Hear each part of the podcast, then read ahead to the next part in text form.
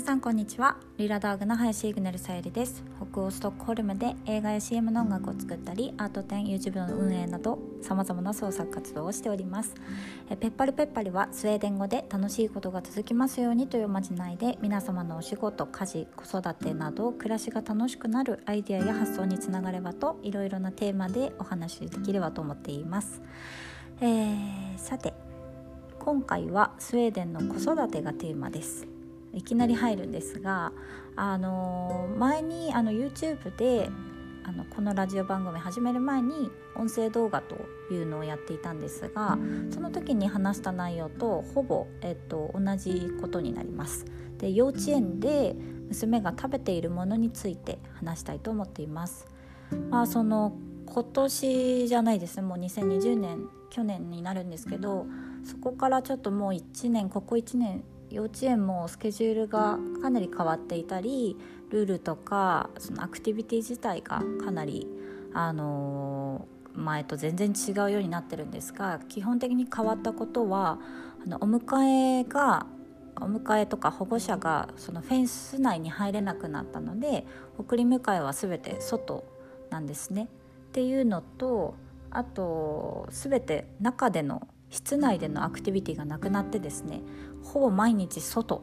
で遊んでいます。でまあ2020年のそれが、まあ、夏ぐらいからそうなったんですが夏はねもう本当に白夜のようでずっと明るいし暖かいので外でまあずっと遊んでてもすごく気持ちよかったんですが最近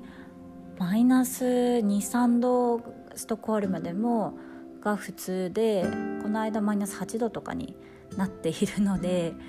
まあもうちょっとだけなんか中でも中でお昼寝とランチは中なので遊で中で遊んでもいいんじゃないかなと思うんですけれど、あのー、外で、まあ、そのコロナの対策のために外で、えっと、みんな遊んでるみたいなんですね。なので結構暖かい格好が必要でも本当にスキーウェアとか、あのー、重ね重ね着でズボンを2つ履いてその上にスキーウェア用のズボンを履いてっていう本当にボコボコで行っています。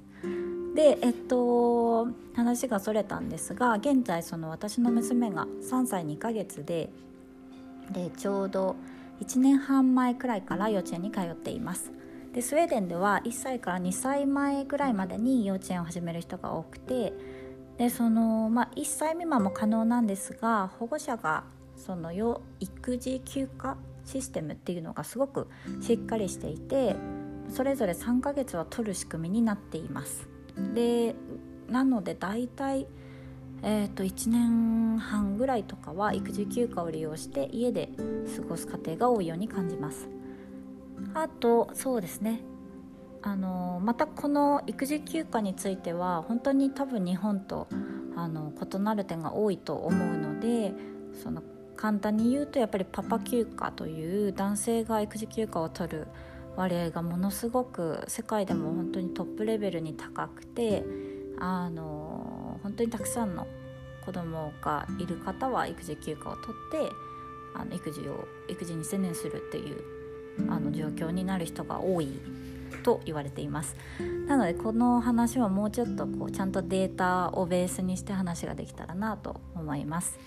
で、えっと、幼稚園なんですがまずお昼ご飯ランチを提供してくれます。でお弁当文化っていうのがなくてなのでそのお弁当で家から持ってくっていうのは幼稚園に限らず小中高と、えー、一度もないです。なのでその幼稚園では実はあと朝ごはんも提供してくれます。なので朝娘が持っていくのは水筒と着替え一式と靴下着替え一式をバッグに入れて持っていきます。あのー、そう食べ物とかおむつ色鉛筆とかそういうツールだったり必要なものっていうのは全て幼稚園側が、え、準備してくれます。で大体のうちの、えー、幼稚園の1日のスケジュールを紹介します。朝は6時半から夜5時半まで預けることが可能ででも大体あの8時9時に置いて15時16時ぐらいにお迎えっていう人が多いみたいです。うちもそれぐらいですね。で朝ごはんは9時でヨーグルトシリアルサンドイッチだったり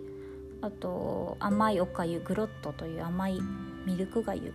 だったりクネッケという硬いおせんべいみたいなスウェーデンだけじゃないのかな北欧の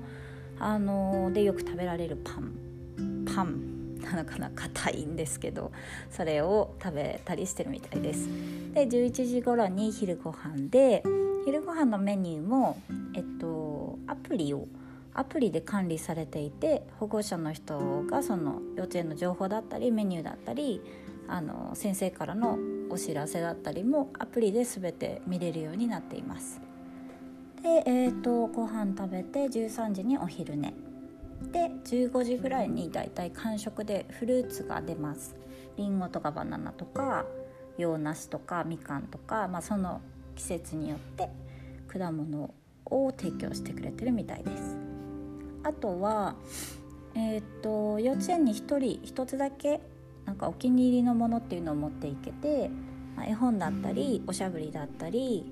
あのぬいぐるみだったりなので娘はその過去動画を見ていただいてる方は YouTube によく登場してるのであの知ってるかなと思うんですがスウェーデンのあのキャラクターのボボっていうあの赤いキャラクターが好きでそのぬいぐるみを未だに持って行っています。毎日欠かさず持って行ってます。あとはそのお昼寝の時にそういうもので結構あのみんな一斉に寝るみたいなんですけれどランチタイムはその園内に、まあ、うちの幼稚園は園内にキッチンがあってシェフの人が毎日手作りであの作ってくれています。でえっと今日はそのスウェーデンの幼稚園児が食べているランチメニューっていうのを紹介したいと思います。まあ本当に一例なんですが、えー、月曜日ドラゴンソースとアイ間違った。ドラゴンソースとひき肉リンゴンベリーとじゃがいも。火曜日ハッシュドポテト。リンゴンベリーソース添え。水曜日トマトとレンズ豆のココナッツミルクソースのベジパスタ、えー、木曜日きのこのスープと自家製パン。金曜日魚のオーブン焼きアイバルソース添えとゆでじゃがいも。で毎日サラダはついています。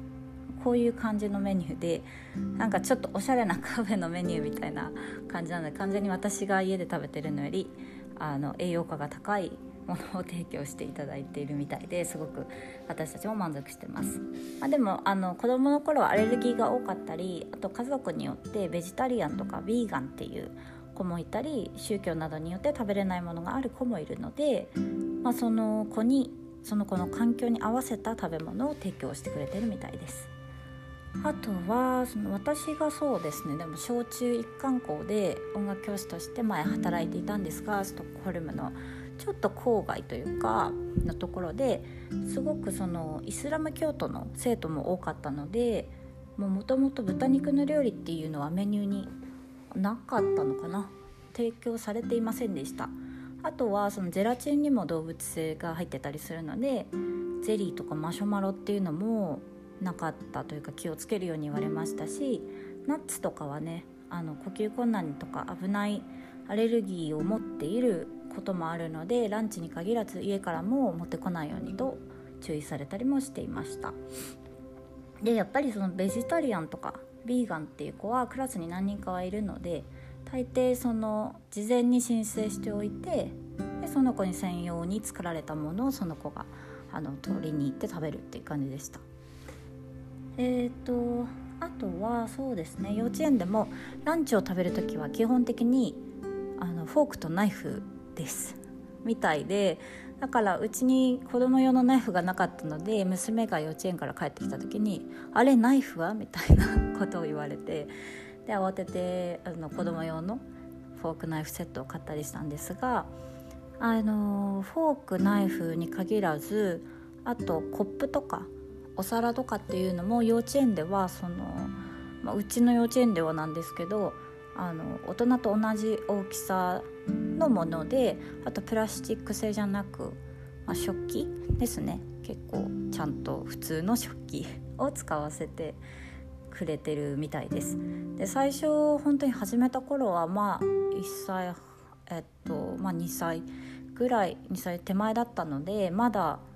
なんというか結構ぐじゃぐじゃで帰ってくると結構洋服が汚れてるのでエプロンとかつけてくれればいいのになとは若干思ってたんですが、まあ、その失敗を繰り返すことで上手になっていくというか自分でこう気をつけるようになるっていう考えだったみたいなのでその幼稚園の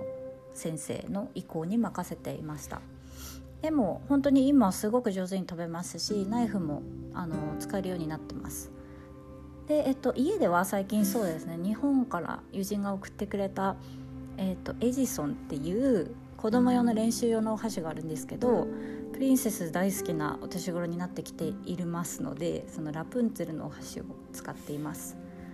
あのそうですね。娘が一番好きなプリンセスがラプンツェルとアリエルです。なぜか